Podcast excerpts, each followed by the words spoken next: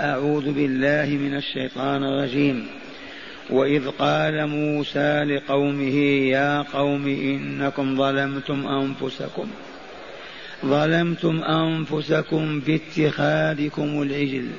فتوبوا إلى بارئكم فاقتلوا أنفسكم. ذلكم خير لكم عند بارئكم. فتاب عليكم إنه هو التواب الرحيم. وإذ قلتم يا موسى لن نؤمن لك حتى نرى الله جهرة. فأخذتكم الصاعقة وأنتم تنظرون. ثم بعثناكم من بعد موتكم لعلكم تشكرون. وظللنا عليكم الغمام وأنزلنا عليكم المن والسلوى. كلوا من طيبات ما رزقناكم وما ظلمونا ولكن كانوا أنفسهم يظلمون.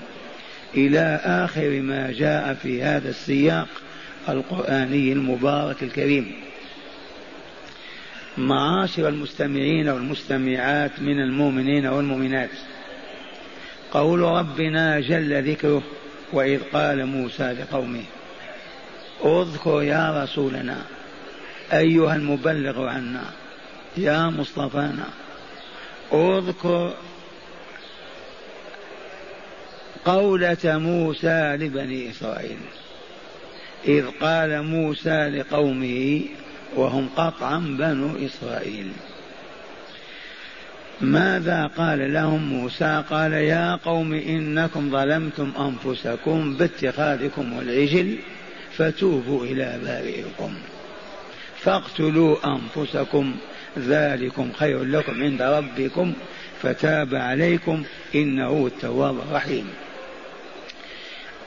فصلنا الحادث البارحه وعرفنا أن موسى عليه السلام بعدما نجاه الله مع بني إسرائيل وخرجوا من الديار المصرية ديار فرعون وأغرق الله فرعون وجيشه ونزلوا بالساحل ساحل البحر الأحمر. وذكرت لكم لطيفة ما تنسى. لما استقل بنو إسرائيل بما يحكمهم موسى. ما هو الدستور؟ إذا فقال انتظروا لي موعد مع ربي. وآتيكم بما أحكمكم به. هنا قلت استقل لنا كذا وأربعون إقليما من الاستعمار البريطاني الفرنسي الإيطالي البلجيكي الهولندي. ما استطاع إقليم واحد يقول الحكومة الكافرة خرجت ونحن بما نحكم. فيطلبون دستورا إسلاميا لأن الشعب مسلم لا يساس إلا بالإسلام. ما استطاعوا من صرفهم وقد قلت وإني على علم. كان المفروض لأن الله أوجد هذه الدولة على يد عبد العزيز أيام الاستعمار. كان المفروض كل إقليم يستقل على الفور يبعث بوفد ويطالب بالقانون الذي تحكم به هذه البلاد بلاد القدس والحرمين. ولو فعلنا هذا لكنا الآن أمة واحدة. لكن حب الدنيا حب الرياسة والمال والجاه والسلطان حجبنا. أما الله جل جلاله فقد أقام الحج علينا. لو ما كانت هذه الدولة موجودة وما سادها أمن وطهر وصفاء وأقيمت في حدود الله لقد نعذر إلى من نفزع. ومع هذا يجتمع علماؤنا ويضعون دستورا وقانونا من كتاب الله وسنة رسوله صلى الله عليه وسلم. وكتب الفقه على المذاهب السليمة الصحيحة الأربعة. لكن ما حصل. فلنذق البلاء والعذاب وهو بما كسبت أيدينا. وما ظلمناهم ولكن كانوا أنفسهم يظلمون. ونعود إلى السياق الكريم. لما ذهب موسى إلى مناجاة ربه بجبل الطور من سيناء هذا الشيطان الآدمي السامري كما عرفتم احتال على نساء بني إسرائيل وقال إن هذا الحلي أكثره عارية من القبطيات ولا يحل لكن الانتفاع به فاجمعناه ونحرقه. فلما جمعنا الحلي أحرقه وحوله إلى عجل. صنع منه عجل كما تعرفون الصور والتماثيل. وله خوار هل الريح تدخل فيه مجوف أو يصوت الشيطان على فمه للفتنة ولا عجب. وقال لهم هذا إلهكم وإله موسى. وموسى الآن تايه ما عرفه. والعجيب. وقبلوا هذا. أكثرهم قبلوا استجاب. لما؟ لأنهم أميون. جهل ما عرفوا الطريق. أين تعلموا؟ فعلتهم هي الجهل بالله. وإلا كيف يتصورون أن يكون الله في صورة عيل وهم أبناء الأنبياء وأولاد المرسلين. إذا فعبدوه. هارون عليه السلام أخو موسى وقد نبأه الله وأرسله من زمان. انعزل مع بعض المؤمنين وأبوا أن يعبدوا معهم العجل؟ بل هارون بذل ما يمكن أن يبذله في صرفهم عن هذا الباطل ولكن غلبوه. موسى ما زال يناجي ربه حتى أخبره بأننا قد فتنا قومك من بعدك وأضلهم السامري فرجع موسى غضبان آسفا. وصاح وصار ثورة إيمانية حتى أخذ يلبب أخاه هارون بل أخذه من لحيته. قال هارون لا تأخذ ب... يا ابن أمة لا تأخذ بلحيتي ولا برأسي. إني خشيت أن تقول فرقت بين بني إسرائيل ولم ترقب قولي. فاعتذر هارون عليه السلام. إذا زلت أقدامهم وعبدوا غير الله فارتدوا عن الإسلام. فما حكم الردة؟ في قضاء الله القتل. يقول الرسول صلى الله عليه وسلم من بدل دينه فاقتلوه. من بدل دينه فاقتلوه.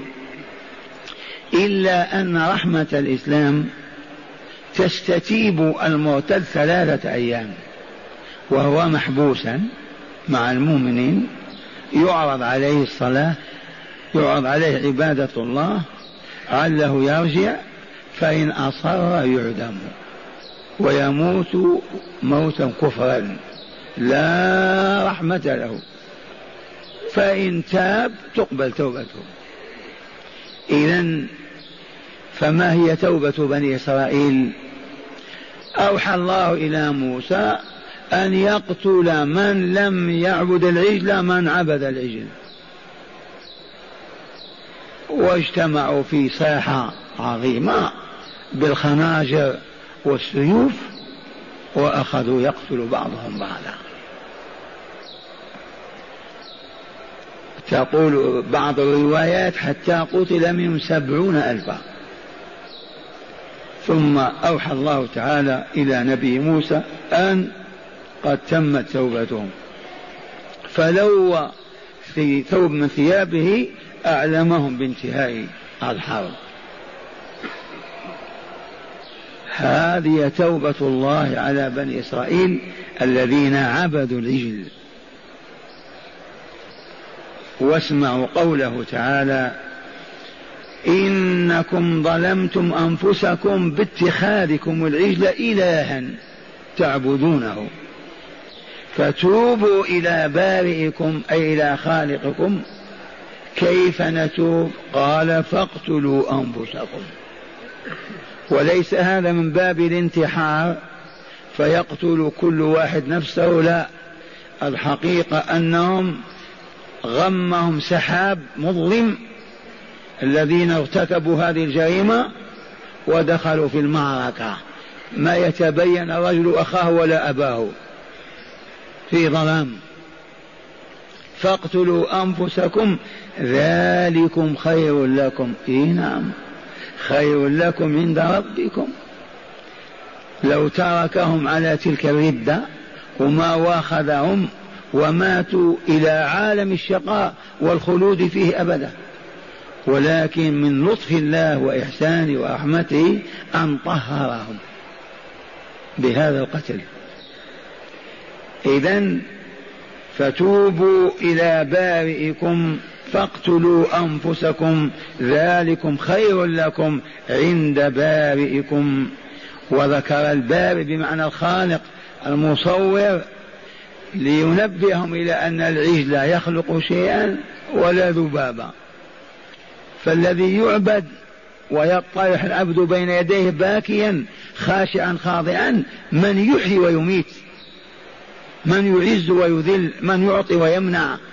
أما صنم تمثال وصورة وشخص وقبر كيف يعبده ذو العقل؟ إلا أن الجهل إذا عم عميت القلوب. قال ففعلتم فتاب عليكم إنه هو التواب الرحيم. كثير التوبة. ما تاب إليه أحد ورده قط. رحيم رحمته انتفع بها كل كائن. وقد جاء في الحديث صحيح ما علمتم أن الله تعالى قسم الرحمة مئة قسمة. جزاها مئة جزء. فادخر لأوليائه وصالح عباده تسعة وتسعين جزء يوم القيامة. وجزء واحد الخليقة كلها تتراحم به. حتى إن الفرس ترفع حافرها مخافة أن تطأ مهرها. وتشاهدون. ومن شاهد الدجاجة كيف تعلم أولادها نقر الحب؟ ومن شاهد العنز كيف تميل بضرعها إلى جدها؟ و يعرف هذه الحقيقة. هذه الرحمة الخليقة كلها تتراحم بها. هذا الذي ينبغي أن يعبد يشكر يحمد يثنى عليه يطاع يهاجر من أجله يذكر ولا ينسى. أما الأوهام والضلالات والخرافات والريال والدينار والشهوات هذه تعبد مع الله؟ كيف تستحق العبادة؟ ثانيا وإذ قلتم يا موسى أذكر لهؤلاء اليهود حولك يا رسولنا هذه دعوة الله لهم علهم يهتدون علهم يدخلون في رحمة الله. لكن العناد والمكابرة وحب الدنيا وطلب الرياسة مانعهم قالوا ما ندخل في الإسلام فنذوب فيه ما يبقى لنا كيان ولا وجود. وإن ندخل النار ولا نقبل هذا. ما هو عجب هذا؟ المسلمون ابتعدوا عن شرع الله عنادا ما يريدون الإسلام يطبق عليهم. وهم أعلم من اليهود. وإذ قلتم يا موسى لن نؤمن لك حتى نرى الله جهرا.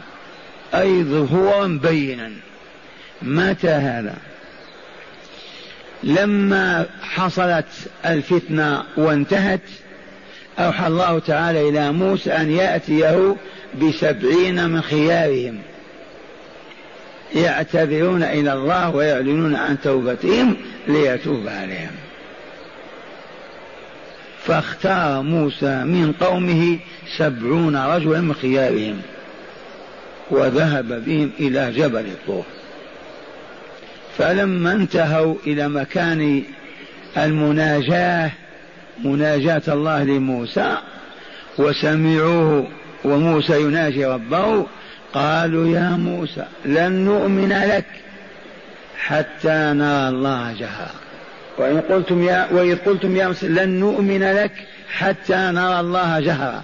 لما كانوا يسمعون كلام الله لموسى وسمعوا قالوا نريد أن نراه بأعيننا. ما يكفي أن نسمع كلامه. أرنا الله عيانا مجاهرة مكاشرة بلا ستار ظاهرا. إذا فأخذتكم الصاعقة. الرسول كان يخاطب في يهود المدينة ولكن هم فئة واحدة الفرع والأصل واحد. يهودي كالموجود الآن كالموجود على عهد موسى. أمة كاملة لم يوجد في العالم أمة ما تخلخلت ولا تضعضعت ولا دخلت عناصر إلا هم. فلهذا خطاب الآخرين كالأولين لأنهم يتحملون الآخرون يتحملون ذنب الأولين. أصل واحد. فأخذتهم الصاعقة هذه الصواعق التي تأتي في الأمطار صاعقة شديدة أماتتهم. من شدتها صاعقوا فماتوا. واحد بعد واحد. ما ماتوا بصيحة واحدة تمت الصاعقة حتى ماتوا بالتوالي. مات مات مات مات الكل ثم بعد أربع وعشرين ساعة أحياهم الله عز وجل. مع هذا ويحتج هؤلاء اليهود بأجدادهم ويلتزمون بمبادئهم ويرتبطون بهم مع هذا الفساد والشر والضعف لو كانوا عقلاء. إذا ثم بعثناكم من بعد موتكم. بعد نهاية الأربع وعشرين ساعة عادت أرواحهم إليهم أبدانهم ما فسدت. ناموا. أربع وعشرين ساعة ما يتغير شيء. عادت الروح من جديد. أخذها ملك الموت وردها. هذه يبقى معها كفر بالله؟ يبقى معها عناد ومحاربة لله ورسوله. عجب بنو آدم. عجب. ثم بعثناكم من بعد موتكم. لعلكم تشكرون. فهل شكروا؟ أين الشكر؟ رفع الله عنكم البلاء لتشكروا لا لتزدادوا فسقا وفجورا.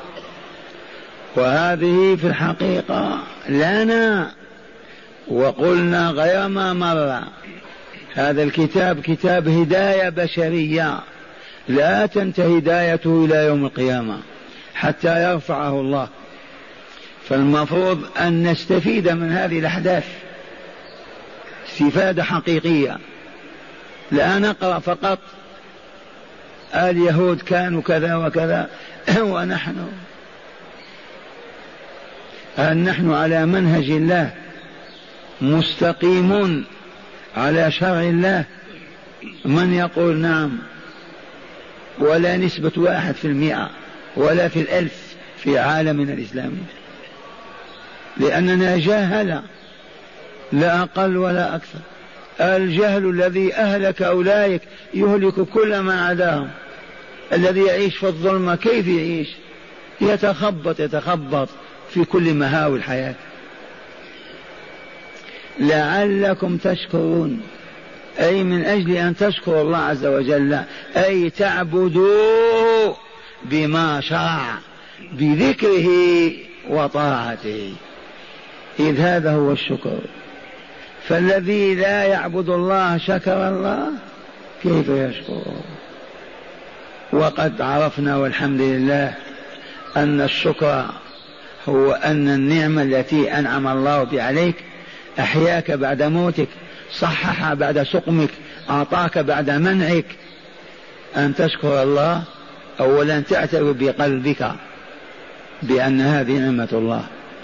ثم تعرب عما في القلب وتترجمه بكلمة الحمد لله من كل أعماق نفسك. الحمد لله. ثالثا أن تصرف النعمة فيما من أجله وهبكها وأعطاك إياها. فهل نذكر هذا أو ننسى؟ فما من نعمة إلا ونحن مطالبون بشكرها. حتى نعمة البصر اشكر الله عليها فلا تنظر إلى ما حرم الله عليك. وانظر فيما أحل لك وأذن لك. لعلكم تشكرون. وظللنا عليكم الغمام وأنزلنا عليكم المن والسلوى متى تم هذا؟ تم هذا لما عاد موسى عليه السلام وانتهت المحنة. نهائيا قال لهم بسم الله نواصل المشي إلى أين؟ إلى بيت المقدس. وكان بها العمالق يحكمونها. إذا فبسم الله نمشي. على البهائم ما في سيارات ولا قطر كما هي حال البشر. ثم لما قاربوا أو كذا اختار موسى اثني عشر رجلا. ولقد أخذ الله ميثاق بني إسرائيل وبعثنا منهم اثني عشر نقيبا. النقيب عندنا في العسكرية ما اسمه؟ النقيب. هو في الحقيقة النقيب مأخوذ من النقب من البحث. اثنا عشر نقيبا. واذهبوا ادخلوا. صحراء من أي جهة يدخلون يدخلون. وتحسسوا وارجعوا إلينا وأعطونا واقع هذه الأمة أو هذه الدولة. كيف نواجهها؟ كيف ندخل معها في حرب ونتخلص من حكمها الكافر الباطل ويدخل الإسلام في دياره أرض القدس؟ فمع الأسف الاثنى عشر عشر منهم هبطوا. جاءوا يرتعدون ترتعد فرائصهم يصرخون يا ويلكم كيف تقاتلون هؤلاء؟ هؤلاء. حتى قال أحدهم أنا أخذني جبار من جبابرة العمالقة وضعني في جيبه ووضعني بين يدي أولادي قال العبوا بهذا الطفل. كالعصفور. كل واحد جاء بفرية عظيمة لأنهم ما دخلوا. الجبن الخور الضعف لا تلوموهم. عاشوا مستعمرين مستقلين جهلا وصدق رجلان فقط. قال تعالى من سورة التوبة قال رجلان من الذين يخافون أنعم الله عليهم ادخلوا عليهم الباب فإذا دخلتموه فإنكم غالبون. وعلى الله فتوكلوا إن كنتم مؤمنين. الرجلان مذكوران ولا فائدة في اسم الرجل. المهم قال رجلان. تعرفون الرجل وإلا لا؟ له قيمة غير الذكر. الذكر كالحيوان. الرجل.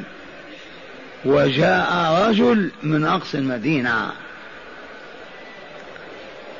حكاية. لتعرفوا أن الرجولة مفقودة أحد الطلبة قال لشيخه يا شيخ التقيت برجل في مكان كذا. قال اسكت هل في بلادنا رجل؟ قل لقيت ذكرا. أين رجل؟ والشاهد قال رجلان من الذين يخافون أنعم الله. من لا يخافون ربهم من أهل الإيمان والمعرفة لولا علمهم بالله ما خافوا. ماذا قال رجلان؟ ادخلوا عليهم الباب باب المدينة. فإذا دخلتموه فإنكم غالبون. وعلى الله فتوكلوا إن كنتم مؤمنين. ما هو جواب بني إسرائيل؟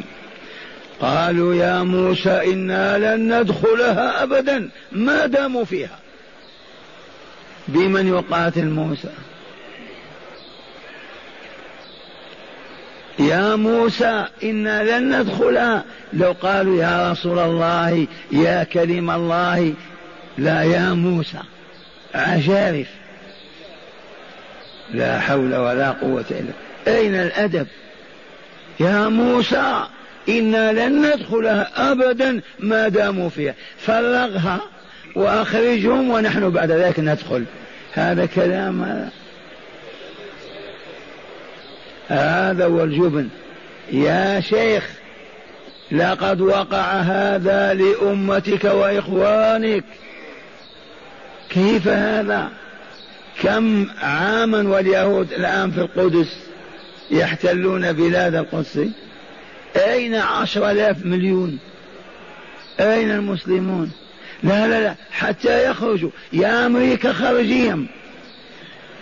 يا الأمم المتحدة أخرجوهم. والله لا فرق. أبدا. أولئك كلهم خمسمائة ألف أو ستمائة ألف. ونحن ألف مليون. الأمم المتحدة لما ما تخرجهم. من لبنان تخرجهم من كذا أخرجوهم. واقع واحد ولا لا؟ هذا والله أمر. عرفتم البشر الآن ولا لا؟ البشري هو البشري. قالوا لن ندخلها أبدا ما داموا فيها. فاذهب أنت وربك فقاتلا إنا هنا قاعدون. أروح أنت والله قاتلا. خلينا نحن جالسين. إذا فرغتم منهم ندخل. نهلل ونكبر. ماذا يصنع موسى؟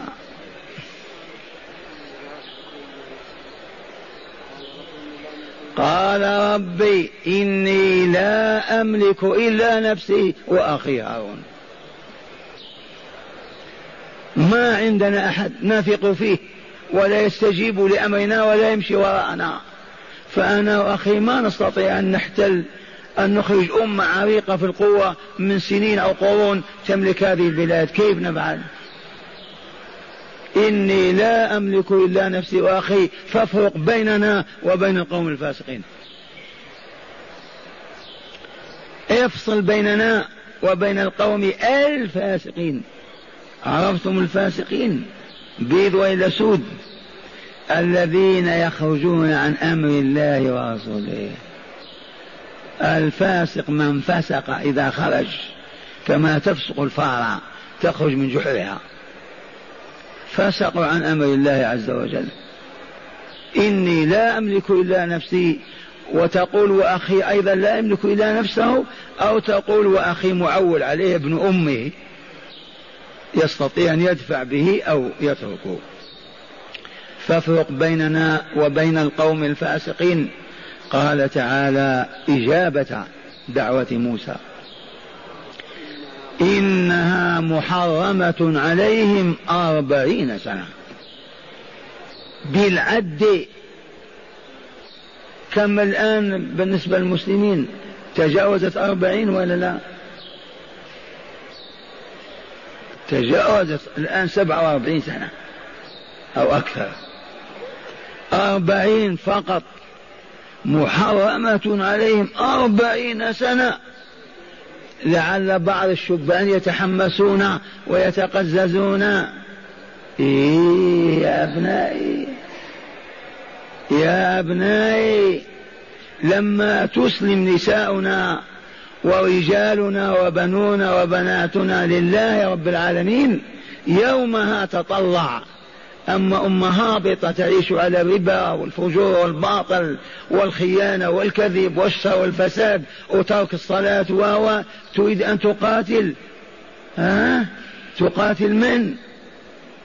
تقاتل مع الله أو ضد الله؟ تقاتل ضد الله وتنتصر؟ مستحيل. لو شاء الله أن ينزل باليهود وباء ثلاثة أيام ما يبقى واحد. لكن ما يفعل لأنه ابتلى المسلمين امتحنهم. هل عرفوا الله وقرعوا بابه؟ وإن شككت هل يجوز للمسلمين أن يعيشوا دويلات يحارب بعضها بعضا؟ ويحسد بعضها بعضا؟ أيجوز هذا؟ والله ما يجوز. كيف إذن ينصرون الله بالله والباطل؟ والله لو ملكنا الذرة الذرة والهيدروجين ما نستطيع أن نخرج اليهود حتى يأذن الله. لأن هذا تدبيره ليرينا آياته فينا. ما هي قضية قوة وسلاح؟ أما قال لعلكم تشكرون هل شكرنا؟ بل كفرنا والعياذ بالله بآلاء الله ونعمه. قال فإنها محررة عليهم أربعين سنة يتيهون في الأرض. يمشون يمشوا جاءت القيلولة نزلوا استراحوا حملوا أمتعاتهم مشوا أربعين سنة هكذا في تلك الدائرة. ومات موسى عليه السلام خلالها. مات هارون عليه السلام خلالها. ثم مات الجيل هذا الهابط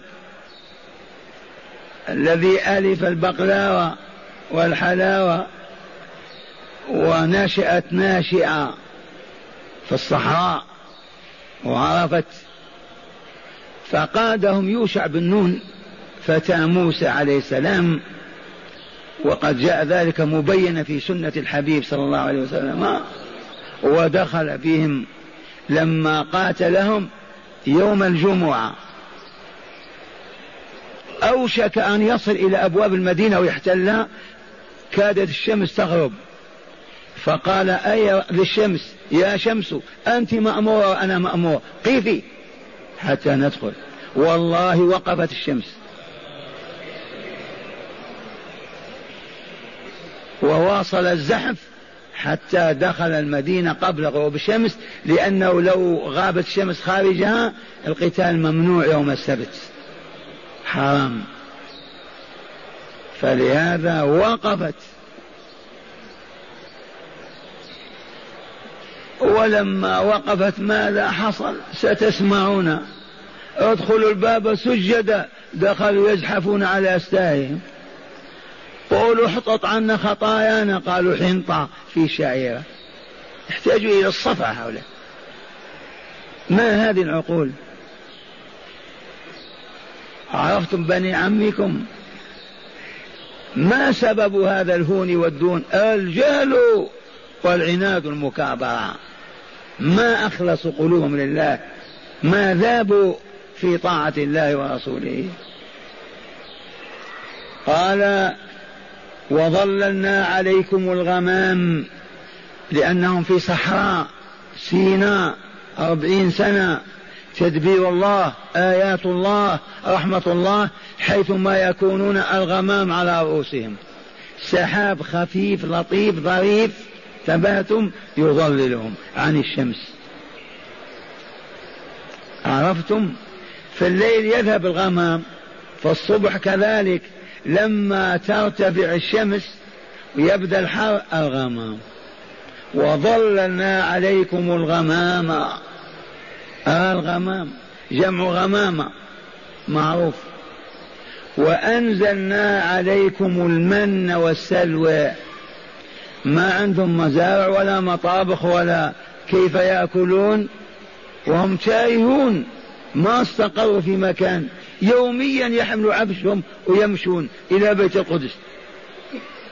فإذا بهم في نفس المكان لفوا فقط وراجعوا فأنزل عليهم المن والمن مر أحد الحجاج جاء به من العراق. كالحلوى المعجونة. والرسول صلى الله عليه وسلم قال الكمأة من المن وشفاء العين. وماؤها شفاء العين. هذه أظن تنبت في الأرض وإلا يستخرجوها كالفقاع كالفقع. هذه ومغذية ولذيذة إلى أبد حد. هذه المن. أنزل المن بالمطر أو نبت أو بأمر الله عز وجل فيعيشون عليه. والسلوى طائر. طائر يأتي من الجنوب بآلاف ويقع بين أيديهم فيجمعونه ويطبخون ويأكلون. أي عاشوا على الحلوى والمشوي. من دبر هذا التنبيه لما؟ لأنهم أبناء الأنبياء أحفاد المرسلين. أولاد أمة ما كان أفضل منها على الأرض. ولقد فضلنا بعض بني, بني إسرائيل ولقد فضلنا. الآية صريحة. فضلناهم على العالمين. فانظر تلك الألطاف الإلهية. والرحمة الربانية الحلوى واللحم ولحم الطير. وأنزلنا عليكم منا والسلوى وقلنا لكم كلوا من طيبات ما رزقناكم. بسم الله كلوا من طيبات ما رزقناكم. قال تعالى وما ظلمونا في قضية التيه. حتى صاروا تائهين ولكن أنفسهم كانوا يظلمون.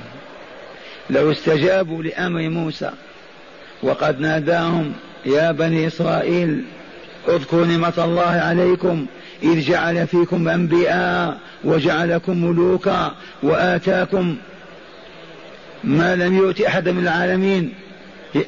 يا قوم ادخلوا الأرض المقدسة التي كتب الله لكم. هذه الجملة يتمسك بها اليهود. قالوا فلسطين لنا.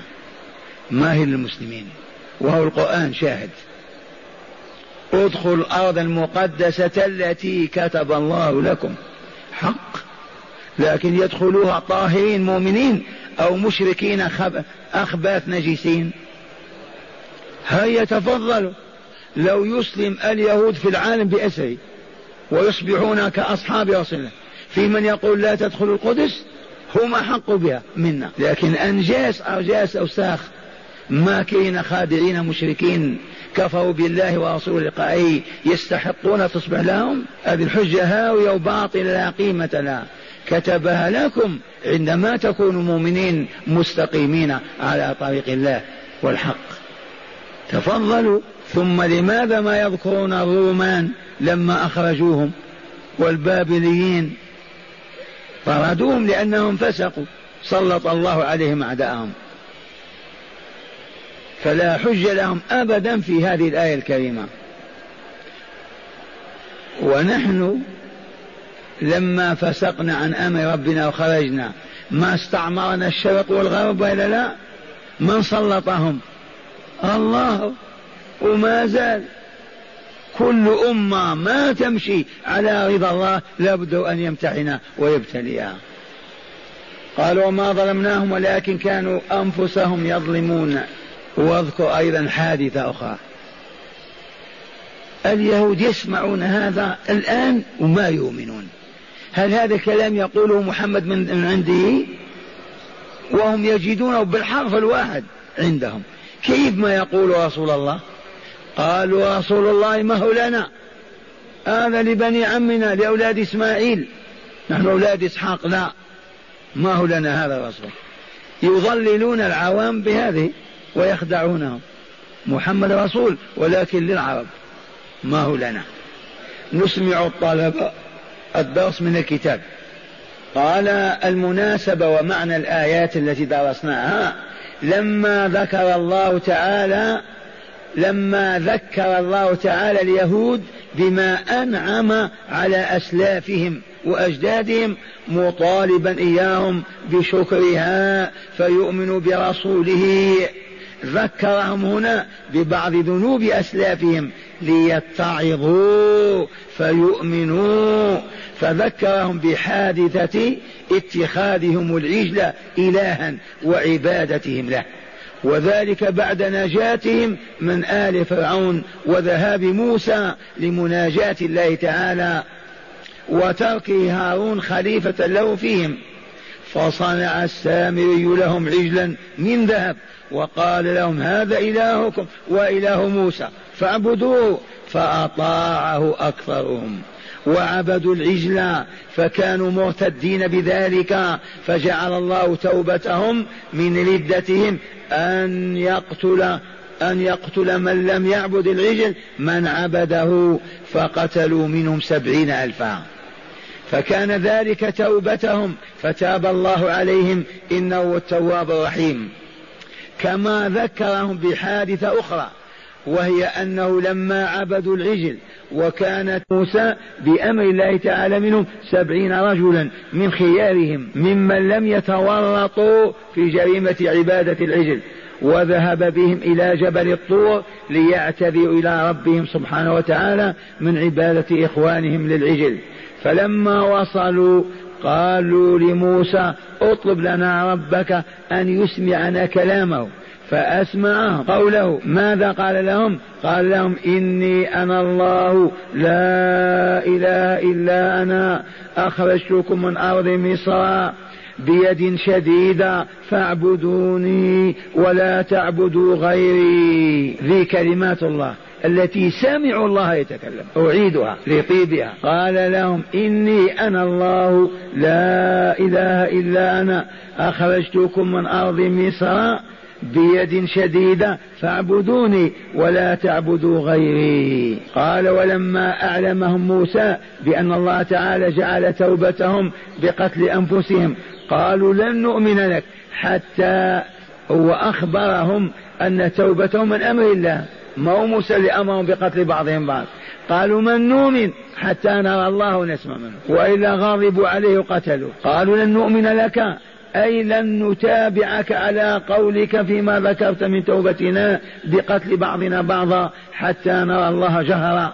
وكان هذا منهم ذنبا عظيما لتكذيبهم رسولهم فغضب الله عليهم فأنزل عليهم صاعقة فأهلكتهم فماتوا واحدا واحدا وهم ينظرون. ثم أحياهم تعالى بعد يوم وليلة. وذلك ليشكروه بعبادته وحده دون سواه كما ذكرهم بنعمة أخرى وهي إكرامه لهم وإنعامه عليهم بتضليل الغمام عليهم وإنزال المن والسلوى أيام حادثة التيع في صحراء سيناء. وفي قوله تعالى وما ظلمناهم إشارة إلى أن محنة التيه كانت عقوبة لهم على تركهم الجهاد وجرأتهم على نبيهم إذ قال له اذهب أنت وربك فقاتل إننا قاعدون. وما ظلمناهم في محنة التيه ولكن كانوا هم الظالمين.